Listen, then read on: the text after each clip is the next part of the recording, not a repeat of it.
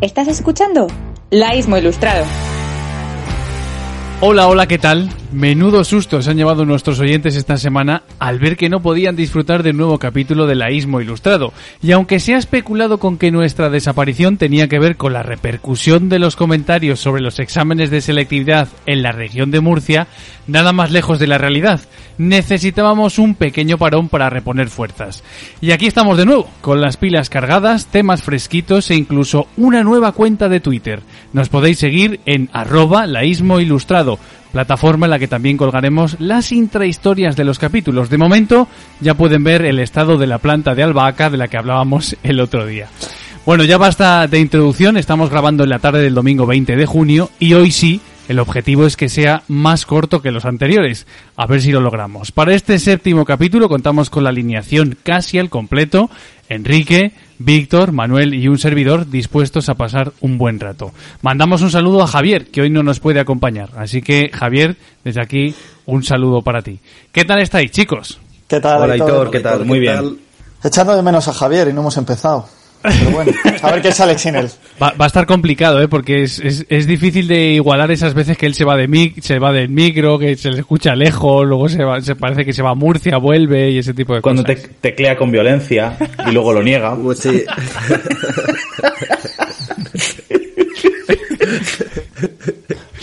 Bueno, oye, ahora que llega el buen tiempo, en nada estaremos todos vacunados, eso espero. Eh, no sé si incluso sea, bueno, a la vez no creo. Lo que sí que creo que, por ejemplo, Víctor estaba comentando que tiene ganas, que le pica el gusanillo de los festivales, incluso tienes echado el ojo a alguno, ¿no? Efectivamente, pero son ya para, para el año que viene. Eh, Ah, vale. Bueno, durante, durante estos días se han, se han estado anunciando los carteles del Mad Cool Festival, que es de Madrid, y el Primavera Sound, que es en, en Barcelona. Sí. Eh, en el caso del Mad Cool se celebra del 6 al 9 de julio y que es desde el miércoles hasta el sábado Bueno, es y que han confirmado tanto, tampoco hace falta quizá concretar tanto. Miércoles a sábado del año que viene. Ir Bueno, mirando el que- calendario a ver si lo tenéis libre. pues a ver, ojo, todos los miércoles y sábados del año que viene. os, os reiréis pero ya, ya se han agotado los abonos ¿En serio? o sea que sí sí ya solo quedan abonos de día o sea de ir solo un día pero los lo que son los abonos de cuatro días se han agotado esta semana no sé si sacarán más porque es lo típico que sacan unos cuantos a la venta y Ah. todavía no están todos los grupos confirmados y luego vuelven a sacar otra otra tanda pero bueno hay que andar muy muy atento porque la gente tiene muchas ganas de festival para el Mad Cool por ejemplo han confirmado pues Me- Metallica Placebo Luego lo mezclan con Carly Rae es que me, me hace mucha gracia estas mezclas raras. Eh, Imagine Dragons, The Killers, eh, Deftones, Fouls, eh, Muse, Fate No More, Kings of Lion, Pixies. Y así... ¿Cómo, cómo suena? ¿Cómo suena? Muy bien. ver, lo importante para Enrique, ¿va taburete o no va taburete? Exacto. No va taburete, se de lo dicho, buscando. Pues nada, olvídate. Vaya por Dios. Coño, por lo menos Metallica te sonará, ¿no, hombre? Y The Killers Es también. el sad cool, no el mad cool, tío. si no va. Y luego para, para el Primavera Sound, que este sí que va a ser verdaderamente largo, porque se celebrará del 2 al 12 de junio Sí, ¿Qué de días? 2020. ¿Qué día parece, parece- ¿Qué día es? ¿Miércoles eh, o qué es? Pues no, pues no tengo ni idea. ¿No Eh, sabes? Hombre. Vaya. vaya. No, no sé en qué cae. Perdonad. Hay que Y- tomarse más en serio esto, eh, Víctor. Y van, por ejemplo, eh, Massive Attack, eh, The Strokes, Beck, Gorillaz, Nick Cave. No sé si os suena alguno. Eh, No tengo Dua ni Lipa, idea Dua Lipa. de Este os sonará. Dua Lipa. pero es una chica esa, ¿no? Sí, sí, hombre. que Ah, está- ahora es muy famosa. Yo no sé vosotros los demás, pero yo de esos grupos igual de- ha dicho 20 y puedo conocer dos, tres. Yo, cono yo Joder. ahí me suenan los nombres de algunos, ¿eh? Pero no sé si los habré escuchado. Te suenan. Madre mía, el podcast de gente joven, ¿eh? Sí, sí. Como para recomendar festivales. Seguro que recomendamos conventos por pueblos de Castilla y os lo sabéis todos, macho, pero... Luego os digo, ¿quién son los killers? Y dice, pues ni idea, no sé. Pero ¿quién de esos toca música barroca? A ver, acláramelo. Podríamos sacar una guía de conventos, ¿eh? No, la verdad es que somos, somos bien jóvenes, ¿eh? Sí. ¿Dónde las monjas de clausura hacen los mejores postres? Las mejores magdalenas, tú. Y Goyanes nos obligaría Magdalena a Sound. ir- Magdalena Sound. Bueno, oye, vamos a ir avanzando. Quiero abrir un... Ya sabéis que en este comienzo del programa me gusta ir como abriendo pequeños apartaditos. Primero, eh, la primera vez saludamos a Inés, hoy lo volvemos a hacer. Eh, también queremos A saludar a, partir de la... ahora todos los días se saluda a Inés. Y a partir de ahí, Hola Inés. Hola Inés, ¿qué tal? Eh, Gracias, también Inés. tenemos que saludar a la oyente, la única que nos puso el otro día la palabra que le pedimos en el sexto capítulo, que era el día menos pensado, aunque creo que pus- propusimos dos y ella dijo uno, aunque sospechamos que puede ser que ese eh, anónimo sea Enrique, pero bueno. está- está- O Inés. no, a Inés le pregunté hoy y me dijo que no, que, que ella no nos escribía, que nos escuchaba pero que no nos escribía. Bueno, entonces, cerrado ese apartado, abro otro, ¿vale? A ver si se escucha como abro.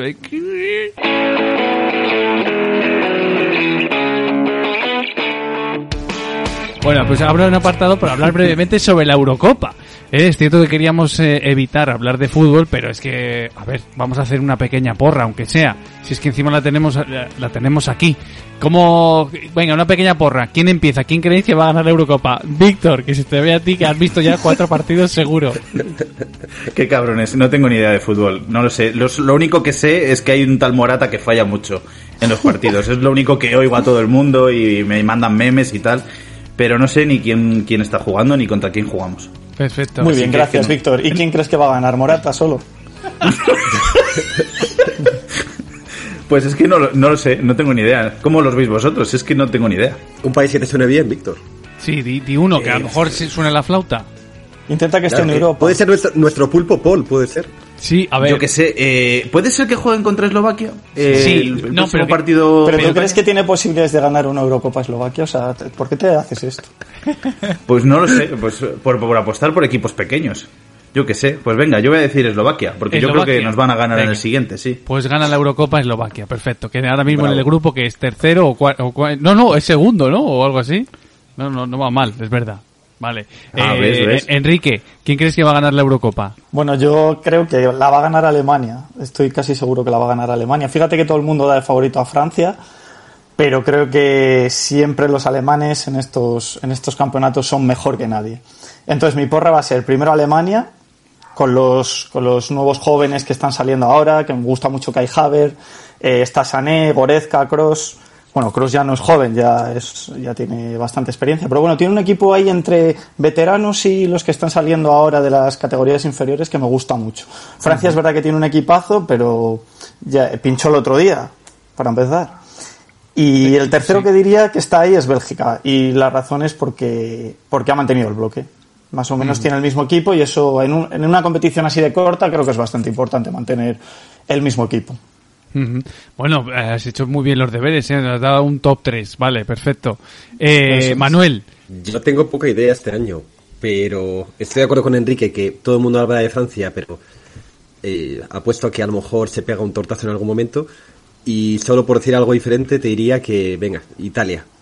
venga. Principal favorito Eslovaquia, como, como Víctor, pero después Hombre. de Eslovaquia y Morata en solitario haciendo las 11 posiciones del equipo, eh, Eh, tiro por Italia, que Bueno, espérate que igual Morata siempre, juega en Eslovaquia. acaba saliendo. No sabemos dónde juega Morata, igual juega en Eslovaquia. Eso lo Ojalá veremos Morata en- nacionalizado eslovaco. Hay una selección que me gusta mucho, no sé si a vosotros también, los que seguís un poco más la Eurocopa, que es Inglaterra, que también está llena de jugadores jóvenes muy muy buenos, como Phil Foden, el jugador del City, Jadon Sancho, el del Dortmund, Mason Mount, y creo que les va que van a pecar precisamente de eso, de tener una plantilla excesivamente joven. Pero da gusto verles jugar, me gusta mucho Inglaterra. Veo que todos estamos confiando en nuestra selección. Eh, creo que... Nada, Nada, nadie, ¿no? nadie confía. ¿Hasta dónde creéis que, bueno, lo primero, Aitor, ¿tú qué, por quién apuestas? Yo también por Francia, la verdad. Yo tenía. Además, es que yo creo que ha, que ha empezado bien. Eh, además tiene unos jugadorazos como Kanté y toda esta gente. Yo es que hace mucho que no veo fútbol, estoy me he reenganchado un poco al fútbol ahora con la Eurocopa y yo apostaría por Francia. Si tengo que decir uno, digo Francia. Así que ya me estoy apuntando Francia, Morata, Víctor y No, no, yo Eslovaquia. que como Eslovaquia, gane- Víctor. Yo digo Alemania, En- Enrique Alemania, Manu Italia dicho y y la verdad es que tenemos tenemos eh, la opinión de Goyanes, así que vamos a escuchar a ver por quién ha apostado él. Hola, Aitor. Un equipo. Espero que el programa esté yendo estupendamente. Y a ver, para esta Eurocopa no la estoy siguiendo a muerte. Así que a lo mejor digo alguna barbaridad. Pero yo creo que Francia es el claro favorito hasta lo que sé. Me han dicho que, bueno, viene con un equipo fuerte. Eh, si no me falla la memoria, es el vigente campeón del mundo tras ganar a Croacia hace tres añitos. Así que apuesta fácil. Francia. Segunda apuesta, ¿dónde creo que se queda España? Pues Hace yo ya creo esta segunda que apuesta. llegamos a cuartos. Oye, mucho ánimo con el programa y un saludo a todos los oyentes. Muy flojo el, el audio de Javier. ¿eh? Estamos acostumbrados a que haga audios y programas de calidad y está haciendo otra cosa mientras, mientras dice su A mí, porra. Hay lo que me ruido de ambiente. Eso es lo que me incluso- fascina. Claro, claro. Incluso se pierde. Hay un momento en lo que se pierde, se queda pensativo y remonta porque está pensando claramente en lo que está tocando o moviendo. Es que te, te iba a decir que incluso en un audio, ya no en directo, en un audio también nos pone sonido de teclas. Este hombre va siempre con su, con su teclado dándole. Bueno, no sé si os acordáis el día aquel que quedamos en pleno confinamiento, eh, que no se podía salir de casa, eh, conectamos todos y, y él nos puso eh, una, una imagen fija de él arreglando la bicicleta. Es verdad. Nos bajó al trastero. Y, lo- y nos dejó viendo cómo arreglaba una bici. Que ni siquiera se veía cómo se hacía, porque podías aprender a arreglarla, pero se veía un cacho de ruedas solo. Es el rey del costumbrismo, ¿eh? Le enviamos un saludo a Mar también, ¿vale? Para que, para que Un quede saludo claro. a Mar. Un saludo. Un saludo, Eh, Mar, y, Un y darle saludo. muchos ánimos Sí, sí. por compartir sus días con Javier. Y en este punto, Víctor, creo que también nos querías contar un poco, eh, vamos a abrir el espacio de videojuegos.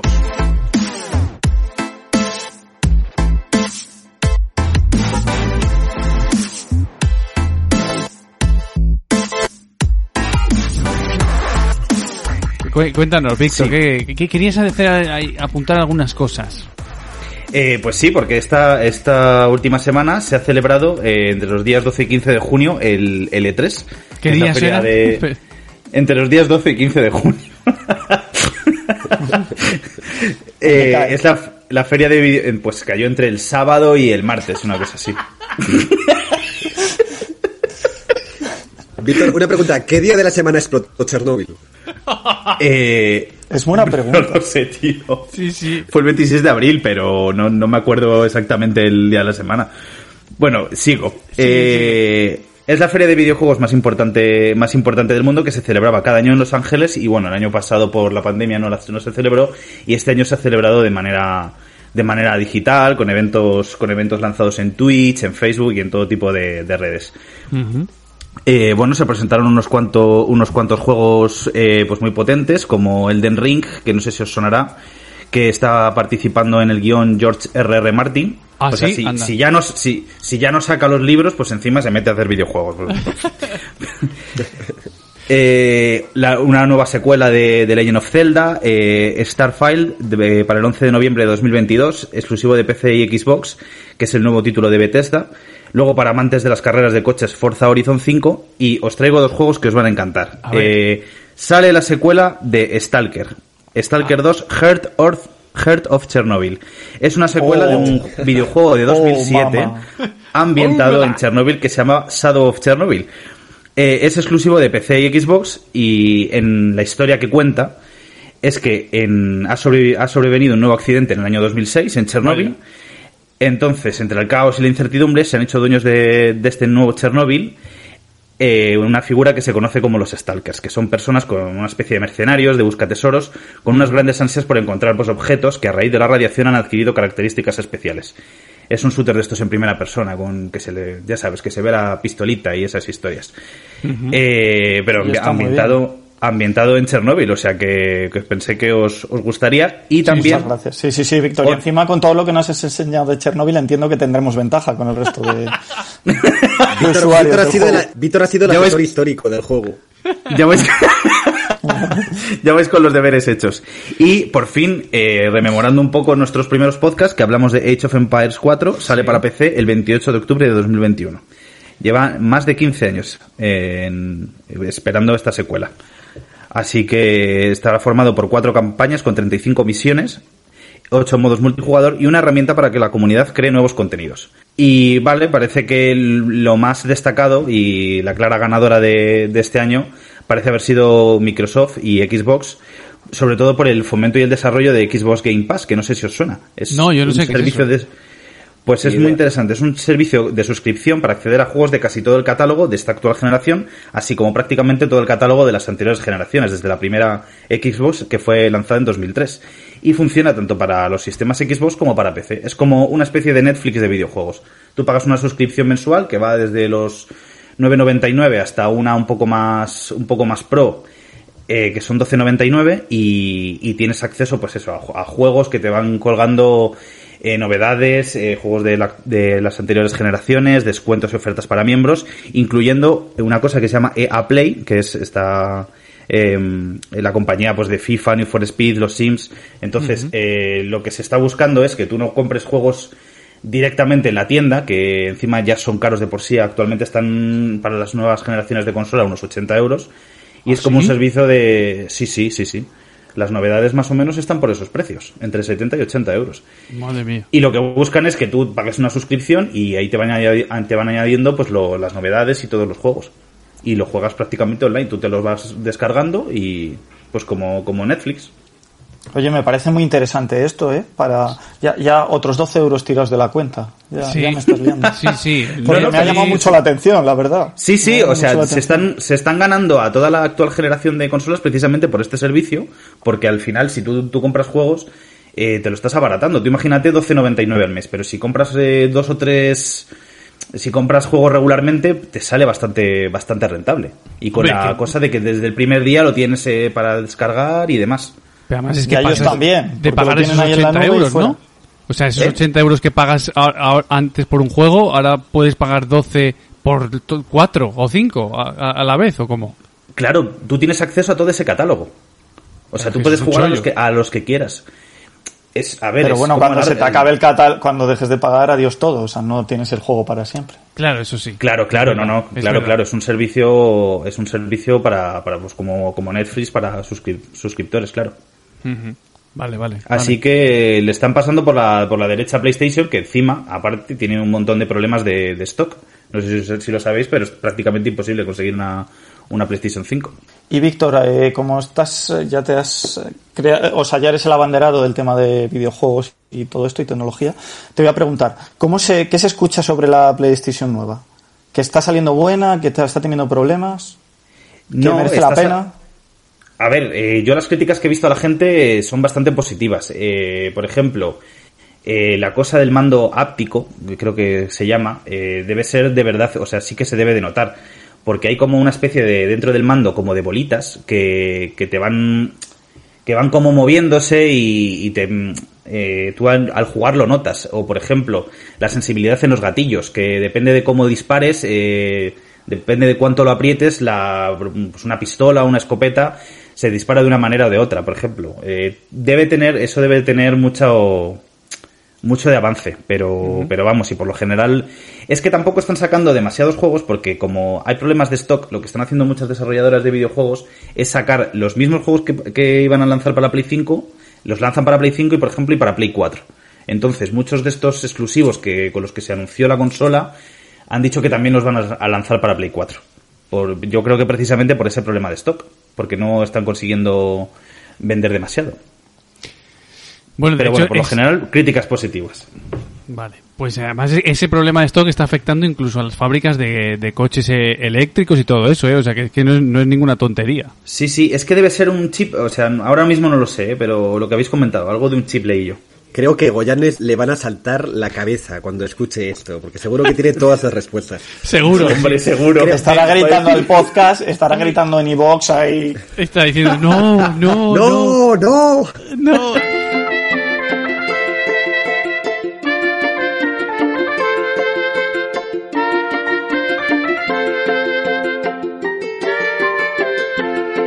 Bueno, Víctor, pues tomamos nota, ha sido muy interesante. Queda pendiente que, que Javier Goyanes, ya decimos incluso los apellidos, ya hemos perdido el miedo, eh, nos haga una review sobre todo esto que hemos comentado y si nos tiene que enmendar, pues que, pues que lo haga.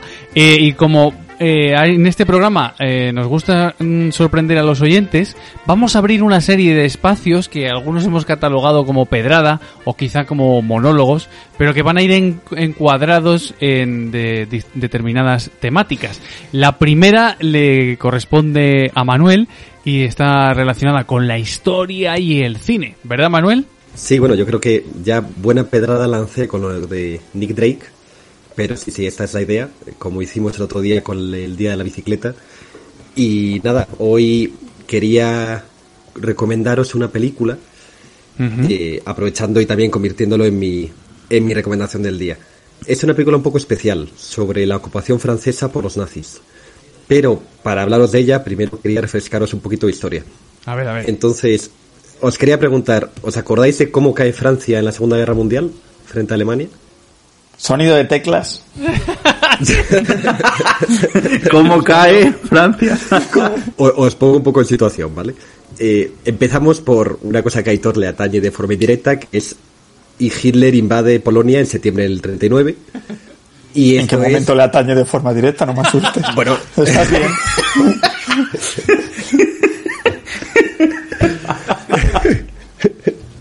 A ver, pero veas polaca y seguro que recuerda eso con mucha tristeza. Que le Claro. hacer. Sí. Eh, bueno, esto oficialmente es el comienzo de la primera de la Segunda Guerra Mundial porque Francia era aliado de Polonia, entonces bueno, no le queda otra a Francia que declarar la guerra a Alemania, a pesar de que en el fondo no le apetecía nada. Entonces, en esta época, eh, a partir que Francia le declara la guerra, comienza una cosa que se llama el drôle de guerre, o guerra de coña, de alguna forma, que es Francia declaró la guerra a Alemania, pero en el fondo no hace nada, ¿no? Hacen algunas incursiones en la frontera occidental con Alemania, pero nada serio porque en realidad no quiere meterse con Alemania. Entonces, una vez completada la invasión de Polonia, Hitler está pletórico y dice, bueno, pues ha llegado el momento de dirigir las miradas hacia Francia. En Francia estaban relativamente tranquilos porque tenían, habían construido una cosa entre la Primera Guerra Mundial y la Segunda, que era la línea Maginot, Que era básicamente una red de fortificaciones del Recopón. eh, si, po- si, si, si hacemos toda la frontera de Francia por el lado este, tenemos que Francia hace frontera con Bélgica, luego con Luxemburgo, empezando por el norte, luego con Alemania, luego con Suiza y con Italia. ¿no? Entonces, la línea Maginot cubría los 500 kilómetros de frontera que Francia compartía con Luxemburgo y con Alemania. La idea era que cubriera toda la frontera, pero bueno, esa era la parte más importante y la que ya estaba construida en aquel momento, porque al final al sur estaba Suiza, los nazis no iban a pasar por ahí porque era un estado neutral, y en el norte, la- aunque la no llegaba al mar, en Francia pensaban, bueno, la parte del sur del hueco que hay ahí la cubre el bosque de las Ardenas, que es un bosque tan denso y tan abrupto que es imposible que lo pasen los tanques, y la parte del norte del hueco la cubre Bélgica, así que si los alemanes atacan este país, tenemos tiempo de preparar la defensa. Al final los alemanes son conscientes y les tienden una trampa, porque saben perfectamente que eso es lo que piensa Francia. Entonces inician primero una invasión de Holanda y Bélgica. Los franceses dicen, pues ya está, ya vienen por Bélgica, se lanzan a por ellos. Y esto en el fondo es un señuelo, ¿no? Porque al mismo tiempo los alemanes inician otra ofensiva, un poco más al sur, y por ese bosque que los franceses creían tan impenetrable, el bosque de las Ardenas. Así que atraviesan el bosque, nada de abrupto, nada de impenetrable, rodean a los franceses, les hacen una pinza y los embolsan en, en lo que cuenta un poco la película esta de, de Dunkerque. Entonces, a partir de aquí, el ejército francés está totalmente entregado, comienza una especie de caos generalizado y Francia sabe que no tiene ninguna opción. Desde el comienzo de la ofensiva alemana, Francia tarda en capitular seis semanas y a partir de aquí, en, en la capitulación, se divide Francia en dos zonas. La zona, digamos, norte, más o menos desde la mitad de Francia para arriba, aunque también cubre toda la, toda la costa francesa, l- es zona ocupada por los alemanes. Mientras que la zona de mitad para abajo es lo que los alemanes reconocen como el Estado independiente y a lo que llaman el Estado francés. Aunque en realidad de independiente nada, es un gobierno títere que es un, está dirigido por Pétain, que era un héroe de la Primera Guerra Mundial, Eh, Su capital está en Vichy y por eso se suele llamar el régimen de Vichy. Y al final es, es un régimen de ideología fascista, totalmente colaboracionista con los nazis. Y los alemanes campan a sus anchas hasta que finalmente en el 42 terminan por ocuparlo con ayuda de los alemanes. Entonces, aquí es lo que nos interesa, ¿no? Francia se pasa ocupada desde el 40 hasta el 44, cinco años. La liberación comienza con el desembarco en Normandía. Pero el gobierno francés no desaparece. Ellos al final siguen el ejemplo polaco. En Polonia lo que habían hecho era mantener una doble estructura. Eh, Polonia lo que, lo que pretendía era, aunque estemos ocupados por los alemanes, vamos a crear un Estado clandestino polaco que haga que el Estado polaco siga vigente mientras dure la ocupación y cuando todo eso termine podamos al momento implantar estructuras que nunca han desaparecido. Y además eso nos da una especie de orgullo nacional de hemos seguido existiendo en todo momento. Entonces Francia crea un gobierno, se llama Gobierno de la Francia Libre, en el exilio, que está presidido por De Gaulle, que era un, un teniente de tanques eh, con- muy considerado en el ejército francés. Este gobierno permite dar continuidad al gobierno francés, de forma que, por un lado, representa a Francia en el extranjero, por otro lado, aúna los esfuerzos y tiene la representación del ejército francés en el exilio, y por otro lado, permite aglutinar un poco los movimientos de la resistencia en el interior. En el interior había diferentes movimientos de resistencia y la forma de dar un sentido común a todos ellos y una representación es ponerlos bajo el mando de, de De Gaulle, que actúa también como jefe de la resistencia. Entonces, todos estos movimientos es- son lo que se llama la resistencia francesa. Hay, hay similares por otros sitios de Europa. Yo, por simpatía, y tú, Aitor, creo que también lo habrás, lo habrás conocido un poco, mm, siempre me quedo con el, el, Armia, el Armia Krajowa, que es el ejército nacional de Polonia, eh, Sí, sí. que para mí es el que hizo las acciones más espectaculares. Em, entonces, en Francia se le conoce como resistencia francesa, también a veces como el ejército de las sombras. ¿Dónde actuaban? Actuaban en todo el territorio francés, tanto en la zona ocupada como en la zona de Vichy, y lo que llevaban a cabo eran actividades clandestinas contra, contra ambos, ¿no? contra el invasor alemán y contra un régimen que no consideraban legítimo. Hacían todo tipo de labores, hacían labores de sabotaje, por ejemplo, de líneas ferras, de telégrafos, de todo tipo de comunicaciones, envíos. Se dedicaban a labores de información. De hecho, si no recuerdo mal, eh, es mítica lo de el- eh, un verso de Verlaine fue con el que los aliados en Inglaterra informaron a los colaboracionistas, a los, perdón, a la resistencia francesa en Francia de que iba a comenzar el desembarco en Normandía. Algo, algo así como hiere en mi corazón con monótona languidez. Era, era un verso de dos partes y cuando Inglaterra enviara la segunda parte a la resistencia en Francia era la indicación de que comenzaba la, el desembarco y que tenían que realizar determinadas acciones para ayudar en la invasión. Luego también hace labores de prensa y propaganda clandestina y una parte importante que es de salvar y ayudar a escapar del país a personas perseguidas y también a judíos. Entonces, la, cuestión importante sobre la resistencia francesa, y aquí es lo que me empieza a interesar, es cómo extendida estaba la, esta resistencia francesa, ¿no? A, cuánta gente agrupaba y cuánta gente participó. Y para responder a esto, tenemos que dar un salto temporal. Nos vamos al momento en el que Francia finalmente es liberada. ¿De acuerdo? Entonces, De Gaulle llega al poder y tanto De Gaulle como sus partidarios, los golistas, como los comunistas, que es la otra gran fuerza que ha salido política en Francia una vez terminada la guerra, empiezan a crear una especie de visión oficial de la resistencia. Eh, lo que hacen es convierten la resistencia en un símbolo de la actitud de Francia durante la guerra y de la sociedad que surge de, de esta guerra, ¿no? Entonces se realizan celebraciones, se rinden homenajes, se eleva a algunos personajes a la categoría de héroes y todo eso apoyado por películas y libros que pues narran acontecimientos épicos y que realzan esa visión oficial.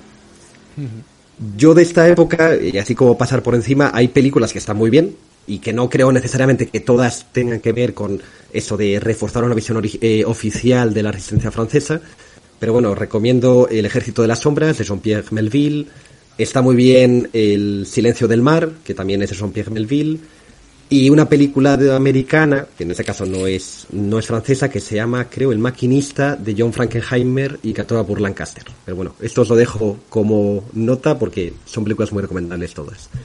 Pero bueno, al final, la visión que crean, esa visión oficial que crean de la resistencia francesa, ¿cuál es? Mm, lo que defienden golistas y comunistas es que todo el pueblo francés, absolutamente todo, fue resistente. Por lo tanto, todo el pueblo francés participó de alguna forma en los combates clandestinos, ya fuera con acciones militares, ya fuera con otro tipo de resistencia, y por tanto puede, podía considerarse incluido la resistencia. Mientras tanto, el régimen de Vichy, los ocupantes, siempre era gente como una especie de parásitos que estaban dentro de Francia, pero que no contaban con ningún tipo de apoyo, que estaban aislados, que eran minoritarios, y frente a los cuales toda la población francesa en todo momento mostró una actitud hostil. ¿vale? Entonces, con estas características, ¿qué es lo que crearon? Convirtieron en una especie de mito de la resistencia que permitió aglutinar a la población tras la guerra en torno a un referente del cual sentirse orgulloso. ¿Qué pasa con este mito? Ya desde el comienzo surgen voces disidentes que empiezan a decir "Mm, esto no fue del todo así. Pero claro, había tanto poder dominante defendiendo esta visión que acababa con todas las decisiones que podían surgir. Pero bueno, si bajamos a la realidad de los datos, yo os, os digo dos cosas sobre, sobre esta resistencia. En primer lugar, ¿quién formaba parte de ella? Eh, en cuanto al número, se estima que a lo largo de toda la, ocupación, solo, bueno, solo, es un número muy alto. 500.000 personas estuvieron implicados sustancialmente en la resistencia y 150.000 personas fueron probablemente miembros permanentes. Entonces, más o menos se habla del 2%, a veces 3% de la población francesa, que es un, un número muy elevado, pero bueno, no es esto de toda la población francesa participando en la resistencia, ¿no?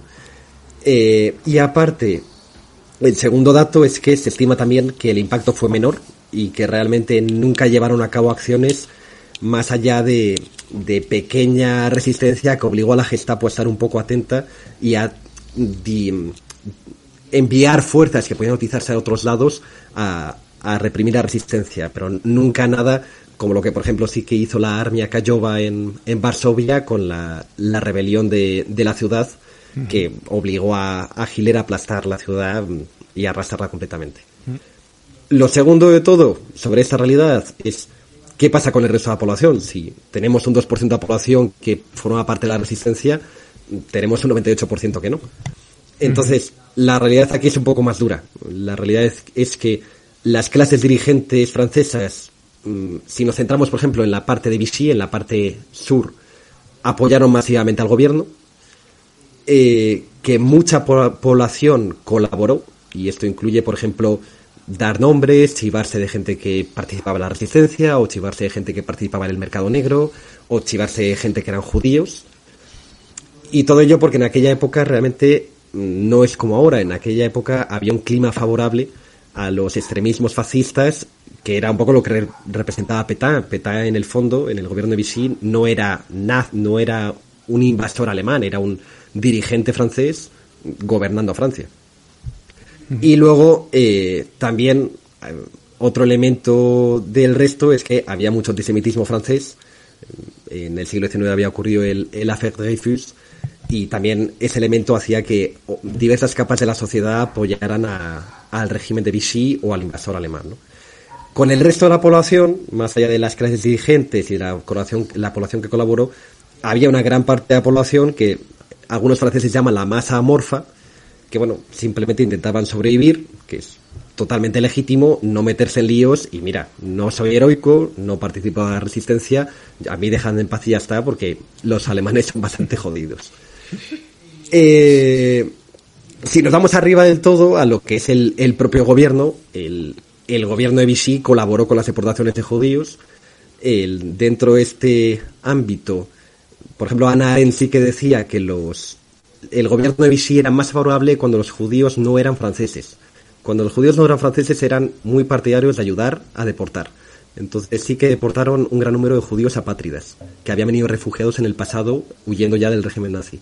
Cuando se trató de intentar deportar a judíos franceses, sí que mm, plantearon más oposición y los alemanes dejaron de insistir. A partir de ahí los alemanes adoptaron una posición diferente.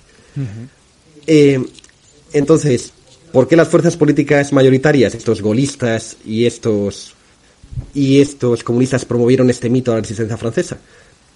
Había tres elementos principales. El, primero, querían convertir un movimiento que en realidad era minoritario en algo general para, por un lado, tapar la humillación de la derrota nazi. Al final, en seis semanas se los habían comido con patatas. Por otro lado, recuperar el orgullo francés, derivado de perdido por esta derrota nazi, y crear una especie de, elemento común desde el cual construir la nueva Francia y unir al pueblo. Y luego, un segundo elemento, minimizar los efectos reales del régimen Vichy, lo que habían hecho en Francia y también el efecto que habían tenido en la sociedad, que como os he comentado, fue más colaboracionista de lo que pretendían defender estas fuerzas políticas mayoritarias. Y por último, legitimar su poder. Al final, ¿quiénes habían dirigido la resistencia en la época de la ocupación? De Gaulle en Francia y los comunistas en el interior en parte. Entonces, defender el papel de la resistencia era defender su papel como liberadores de Francia y, y ayudar a ganar un apoyo popular que, bueno, que podían tener, pero que podía no ser tan sólido si no tenían este elemento tan potente, ¿no? Entonces, desde el comienzo ya os he dicho que surgen voces disidentes, pero que las aplastaba la versión oficial, pero todo se, se acelera tras la muerte de Gaulle que ocurre en el 69. En ese momento ya sale un documental de Max Ophuls, que se llama La tristeza de la piedad, pero bueno, al final, por un lado, el director es alemán, el documental dura 250 minutos, es decir, es un pedazo de tostón, y aunque tiene un impacto potente, no es lo mismo que lo que ocurre después con la película que os quiero recomendar. Esto es 1974, eh, cinco años después de la muerte de Gaulle y el documental que os he dicho, y llega Louis Mal, que es un director francés, y rueda la película que os recomiendo que se llama La Combe Lucien. La Combe Lucien. Esta película la podéis encontrar en Filmin, Está ambientada en la zona rural de Toulouse en 1944 y lo que cuenta es la historia de un chico campesino que intenta ingresar en la resistencia francesa. Al final es una historia muy simple, no, no, yo qué sé, es ABC de alguna forma, pero es la primera película que plantea y que muestra la existencia de colaboracionismo francés y que la postura de la sociedad civil francesa ante el invasor no siempre era absolutamente heroica, hostil y contraria, sino que a veces era o ambigua o directamente favorable. Entonces, eso fue un problema tal en Francia cuando salió esta película, porque rompía un tabú que se prolongaba desde hacía 30 años, que surgió una polémica agrísima. Mm, se lanzaron contra Louis Mal en periódicos, en prensa especializada tipo Calle de Cinema, en la televisión, desde el, poder pues de político, hasta el punto de que Louis Mal decidió que no tenía por qué aguantar todo eso y se trasladó a Estados Unidos. Él se fue en el 74 y volvió en el 87, solo 13 años después de lo harto que estaba de la situación que le había tocado vivir. Y solo por decir que, bueno, pues a lo mejor no éramos todos maravillosos. Louis Mal tenía un par de cojones porque cuando volvió en el 87, la primera película que rodó en Francia es Adiós muchachos, que vuelve a plantear el problema del colaboracionismo. O sea que debió, decir, mira, me he pasado tres, años fuera, me vais a volver a oír. Pero bueno, entonces, es una película que os recomiendo mucho. Mm, no es la mejor para mí de, de Louis Mal, probablemente es mejor Adiós muchachos. Eh, pero bueno, tiene ese elemento diferente que es la primera película que rompe un tabú que ampliamente extendida en la sociedad francesa. Yo le pondría un 8, un 8 y medio. Y si tuviera que decir cosas que me gustan, os diría, por un lado, que la historia está muy bien, que era de la época en que los franceses todavía sabían hacer gran cine y no solo moñadas de mierda como Amélie. Eh, y si no lo dice, revienta. Si no lo digo, reviento. A ver, o, o, que sabían hacer o que al menos nos llegaban. A lo mejor siguen haciendo buen cine, pero no nos llega. Eh, es una película que desde las primeras escenas tú sabes que ese director sabe dónde poner la cámara, sabe cómo contar una historia y, que va a ser algo sólido lo que te va a contar. Luego, la segunda cosa que me gusta mucho es que Louis Mal cuenta la historia sin mojarse. Él no te plantea una historia de monstruos, donde los, los hay franceses colaboracionistas pero son terribles, son inhumanos, ni de héroes que defienden. él te plantea, mira, esto era Francia y, oye, es lo que hay. Hubo gente que ayudó y hubo gente que se defendió, entonces no nos rasguemos las vestiduras. Yo os voy a contar las cosas como son y vosotros a partir de ahí decidís hacer un juicio de valor. Yo no os lo voy a dar. Eh, entonces, eso me parece muy bien y me parece increíble que planteando esta película en la que ni siquiera hace un juicio de valor, se le echaran encima de esta forma. Y luego, y esto también, Aitor, te gustará, eh, creo que está genialmente ambientada. Eh, hay, pasajes hay paisajes increíbles. y luego, todo lo que ves te pone en el lugar y te sitúa en la Francia ocupada. Eh, hay un montón de referencias, ves carteles de Petain, que probablemente fueran de la época, a veces se oyen emisiones radiofónicas de la época te mete mucho en la situación, ¿no? Dentro de esto os diría que os recomiendo que la veáis en versión original subtitulada, porque os permite ver quién es francés y quién es alemán, pero en todo caso, Louis Mal lo hace fácil. Quienes van con uniforme son alemanes en general, quienes van con uniforme son franceses.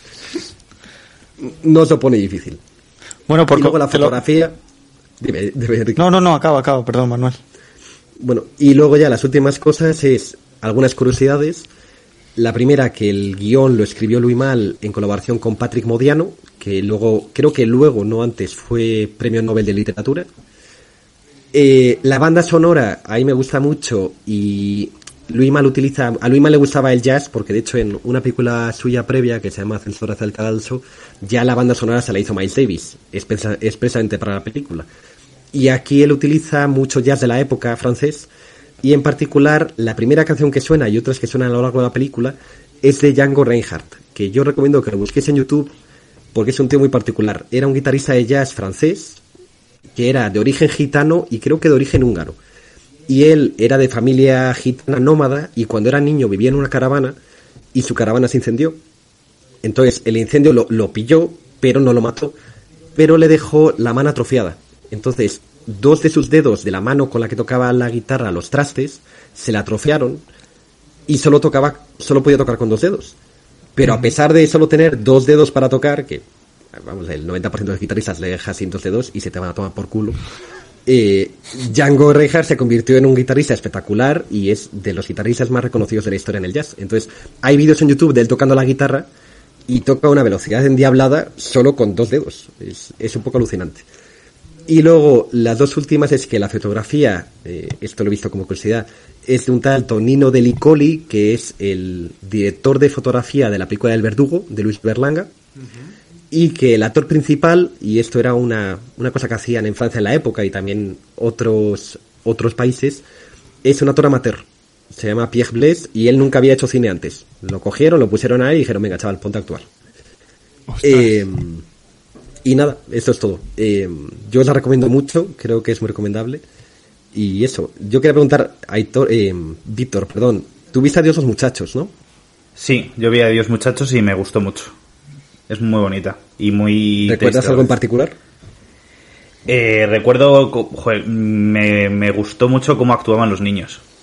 es que no quiero, no quiero fastidiar la película porque es un spoiler, pero la relación entre los dos protagonistas eh, muchas veces se entendía pues por miradas o por gestos o a mí me gustó mucho en el resto de las películas las miradas y los gestos dan igual en esta en concreto es bastante importante oye por completar me, un... me gustó por cómo actuaban por los jóvenes que eran los niños cómo actuaban y cómo expresaban mucho con, con eso con la mirada Sí, sí, sí, sí. Pues eh, estoy viendo ahora. Se hayan planteado llamarla miradas. Las miradas de los dos chicos jóvenes. Las miradas de los chicos jóvenes. Pues lo que os iba a comentar, estoy viendo ahora que nuestra página de referencia, Film Affinity, le mete un 7,8, ¿eh? Y que por otro lado lo Sí, adiós muchachos, exacto. Y que por otro lado está, está en el catálogo de Prime Video. Por si alguien lo quiere ver, facilito. Por cierto, eh, hablando, hablando un poco de esto, eh, precisamente me estoy leyendo, como os comenté el otro día, eh, aquí a Enrique y a Manu, eh, Suite francesa de Irene Nemirovsky que precisamente eh, habla de la, de la ocupación de la ocupación alemana y que también contenía mucho de esto. Eh, la historia de la historia de este, de este libro es curiosa porque no se, no fue hasta hasta los años 90 cuando se empezó a, a editar porque Irene Nemirovsky murió era judía y murió en, en el 42 en Auschwitz y las hijas tenían un, una, un maletín una maleta con las pues con fotos, con pertenencias y tal, y tenía un montón, creo que eran 140 páginas en un papel de muy mala calidad y con letra minúscula, que pensaban que era un diario. Y entonces las hijas no se habían atrevido en ningún momento a leerlo porque pensaban que, que era demasiado duro, porque era de cuando, de cuando iban huyendo y demás. ¿Qué pasa? Que cuando, lo- cuando lo fueron a donar en los años 90, eh, todo este material descubrieron, cuando se pusieron a leerlo, que era una novela. Una novela inacabada que iba a tener cinco partes, pero de las, de las que solo pudo escribir dos. Y ambientada precisamente en la, en la ocupación alemana, que también habla un poco, creo que lo has llamado la, ah, la gente que intentaba sobrevivir. ¿Cómo, cómo, has, cómo has hablado antes de ellos, eh, Manu? No tenía, vamos, La- no tenía nombre, lo he dicho como... Sí, la, bueno, Ah, no la masa morfa. La masa morfa, eso es. Eh, y habla un poco de cómo en, en un pueblo, eh, porque había muchos, muchos oficiales y tenientes alemanes que se quedaban a vivir en las casas con, con, con los franceses, eh, y cómo eran las relaciones entre ellos. Eh, entonces, pues en algunos casos eh, había gente que no quería hablarles, surge incluso el amor, había gente que, en el fondo les cae bien, ¿sabes? Porque mm, entonces relata un poco todo eso y cómo a lo mejor miran mal eh, a la gente del pueblo que sí que trata más con ellos o que se deja ver más con ellos a lo mejor tomando un café. Es, es muy interesante sobre todo porque fue escrito en, ese mismo momento. Lo que pasa es que como no se tradujo hasta después, pero probablemente sea una de las primeras obras de, de la Segunda Guerra Mundial porque fue escrita en ese mismo momento. Eso sí, sobre ese mismo tema de la gente que vivía con oficiales nazis, en la época de la ocupación había un escritor cuyo nombre, su seudónimo era Vercors, que era un, creo que es un monte de los Alpes.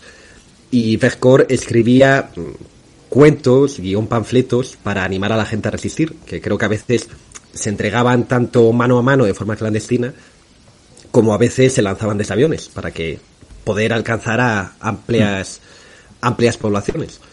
Y el, el más famoso de los cuentos de Vercors es un libro que se llama El silencio del mar, del que luego se hizo una película ya en el 49, que es una de esas que os digo eh, que hablan un poco bien de, de cómo el pueblo resistía a los franceses, y que es eso, es un, un padre y su hija eh, en cuya casa se queda a vivir un teniente francés. Y es una un libro y luego una película curiosa, porque la película es del 49, nada más acabada la guerra, porque no son de odio hacia el alemán, es, es un libro que viene a decir, el problema no son los alemanes, no hay que odiar a esta gente, no, no hay que odiar al alemán porque sí, sino, bueno, hay un régimen que, que es invasor, que es el nazi, pero, pero por favor no nos pasemos, no pensemos que todos son terribles. Entonces ya es increíble que un libro de la resistencia defendiera esta visión tan tolerante y luego también es increíble que en el 49 unas primeras películas que surgen cuando Francia está arrasada sea una película de un cierto una cierta fraternidad con Alemania.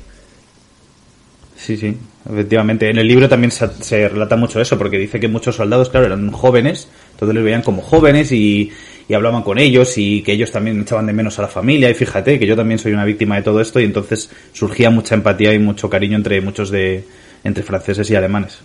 Bueno chicos, yo de verdad que os admiro muchísimo cómo podéis eh, atesorar tanto conocimiento, no solo sobre, sobre cine, sobre historia, sino que además eh, ampliarlo eh, leyendo tanto. Eh, y es en este punto, yo creo, ¿no? Que en el que podemos introducir esa novedad, esa última novedad que le vamos a meter a este podcast y es que cada vez que alguno de nosotros recomiende algo, en este caso ha sido Manuel de forma muy ferviente, eh, esta persona que recomienda le va a encargar o nominar a otra que tiene que verse esa película o ese libro o verse no, leerse ese libro o verse esa película para contrarrestar un poco la emoción de uno con, con, con la opinión del otro.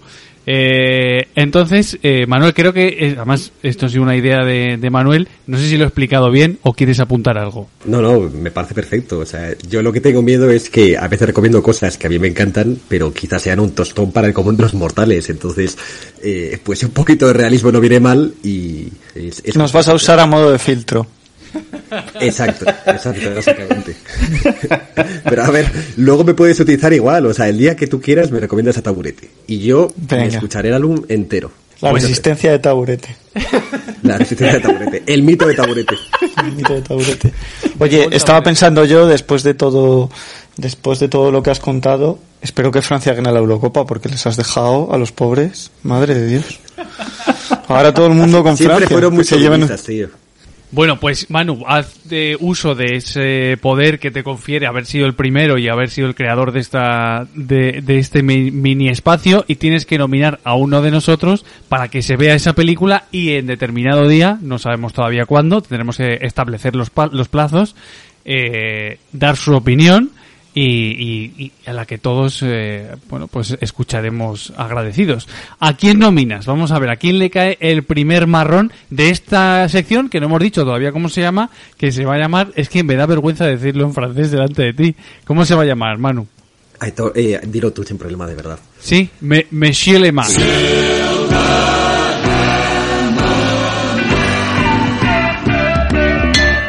Que se llama el- ahí está. Hombre del mazo. Pues nada, yo creo que... ¿Quién no está aquí hoy con nosotros? ¿Y Goyi. ¿Quién se tiene que comer la, ¿quién se tiene que comer la mierda cuando no viene y no apechuga? Pues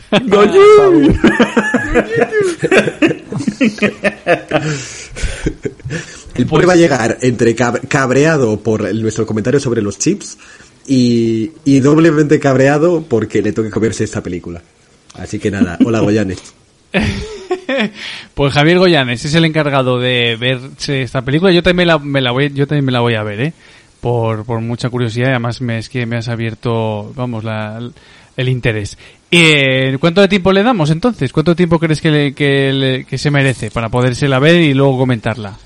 Es una película, eh, tampoco. Vale, o sea, en un una semanita le podría, le podría dar tiempo. Para el próximo, para el próximo programa yo creo que seguro que ya le podría haber visto. Grande Enrique. Exacto. Porque grabamos mañana, ¿no? Pues venga, una semana para, para Goyanes. Eh, vale. Ahora vendrá cuando nos mande él a aprender cosas de microchip y el tiempo que nos dé. Yo me voy matriculando ya en industriales o en algo de esto. En ingeniería informática.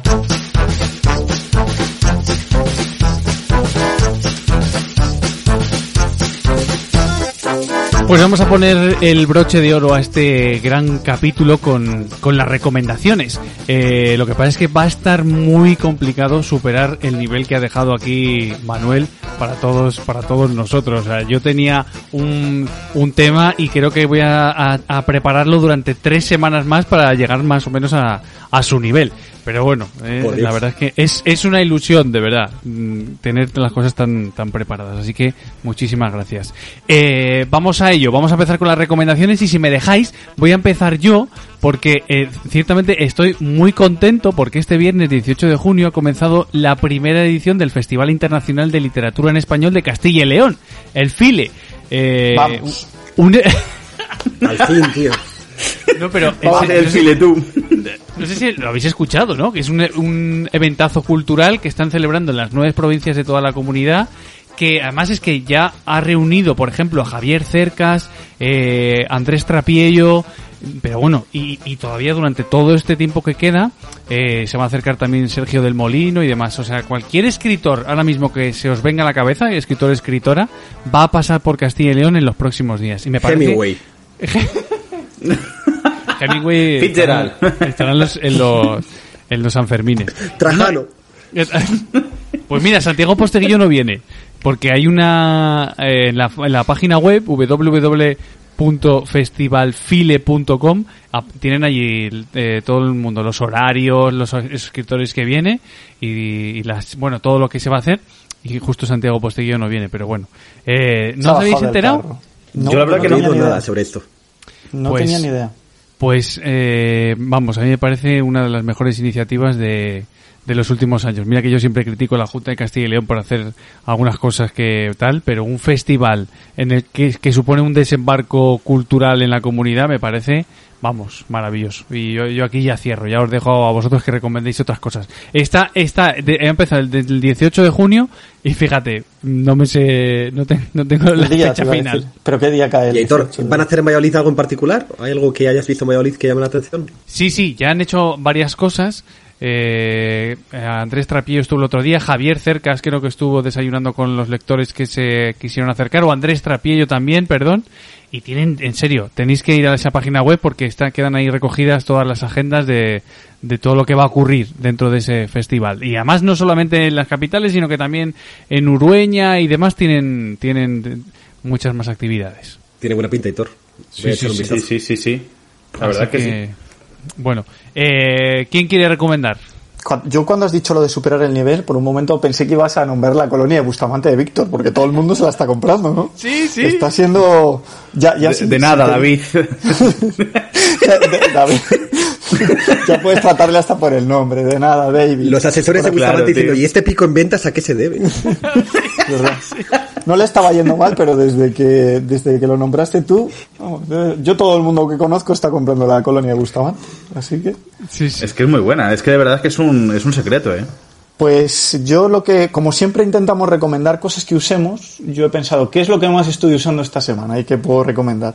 Pues yo ahora mismo estoy pensando en comprarme un coche, un vehículo, y entonces lo que estoy haciendo es buscar y trastear eh, pues páginas web y pues eso, viendo un poco cómo está el mercado. Y lo mejor para mí, lo que más me, lo que más me ha funcionado, por si alguien está en ese momento, es coches.net. Es muy básica, pero tiene un montón de variedad. Eh, puedes elegir la marca, las características del coche, el año, los kilómetros que tiene. Y hay un apartadito donde puedes poner los vehículos que consideras que son favoritos, los dejas apartados para hacer una, una prelista. Y los que estén en ese apartado te avisan si hay una bajada de precio o cualquier cambio.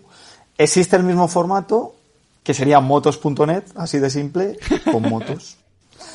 Y la verdad es que estoy, estoy encantado porque ya sabéis que los vehículos ahora, los coches están carísimos y yo recomiendo totalmente mirar estas páginas para cogerse un vehículo que esté ligeramente usado y que quizás te ahorres un piquito. El piquito que te da el del concesionario, ¿no? Cuando te lo compras. Eso es, Y eso aquí hay es. más comisiones que... Eso es.